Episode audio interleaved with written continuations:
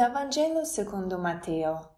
Mentre scendevano dal monte, i discepoli domandarono a Gesù: «Perché dunque gli scribi dicono che prima deve venire Elìa?»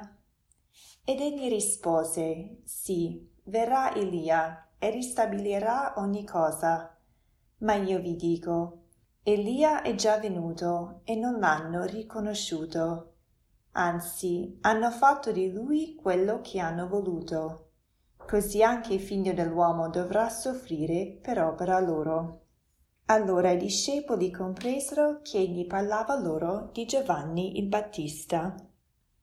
Il Vangelo di oggi ci riporta la conversazione che i discepoli hanno avuto con Gesù scendendo da Monte Tabor.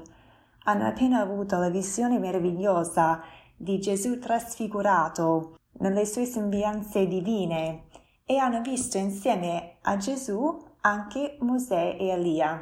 Chi sono Mosè ed Elìa? Mosè rappresentava la legge ed Elìa ci viene riportato sia nel Vangelo di oggi che nella prima lettura. Elìa era considerato da tutto il popolo di Israele come il più grande dei profeti, il più grande in tutta la loro storia.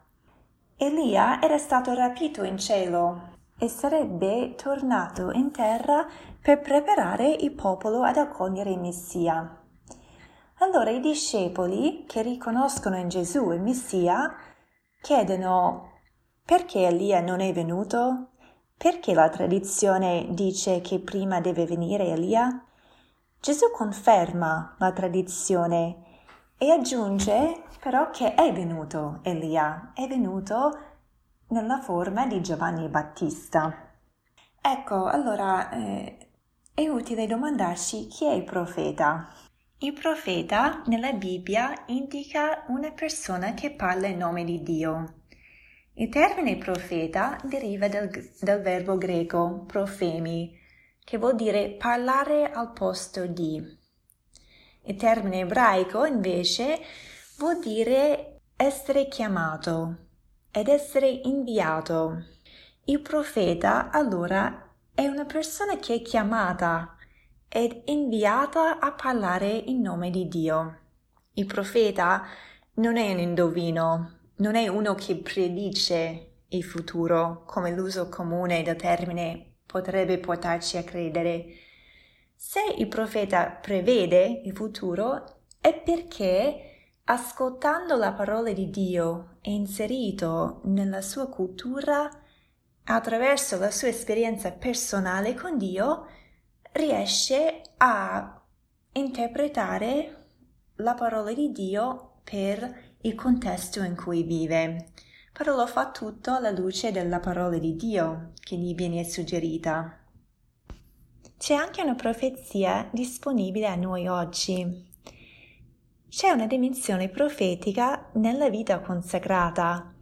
Come forse tanti di voi sapete, una di noi si consacra oggi con i consigli evangelici di castità, povertà e obbedienza. Brianna Santiago dice il suo sì definitivo a Dio proprio oggi.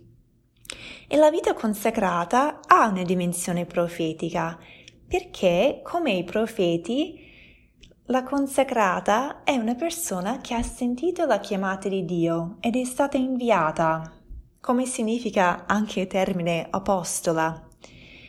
La risposta di Brianna oggi alla chiamata di Dio la rende profeta, perché con la sua vita rivela qualcun altro, Gesù.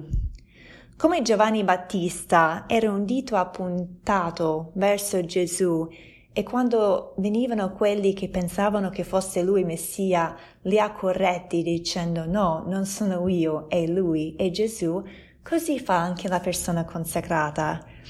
Brianna, con il suo sì oggi, diventa voce di Dio con la sua vita per annunciare la sua parola, la parola di Dio. Indica la realtà finale di tutti noi, di essere in comunione con Dio, essere sposati con Dio. Questo è il fine ultimo di tutti noi, sposati e consacrati.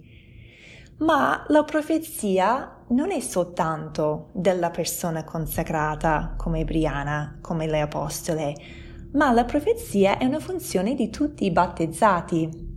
Infatti tutti i battezzati partecipano alle tre funzioni di Cristo: sacerdote, profeta e re. Allora, come proposito concreto, dopo aver ascoltato il Vangelo di oggi, quale parola mi sento chiamata ad annunciare? E attraverso quale gesto posso indicare Lui?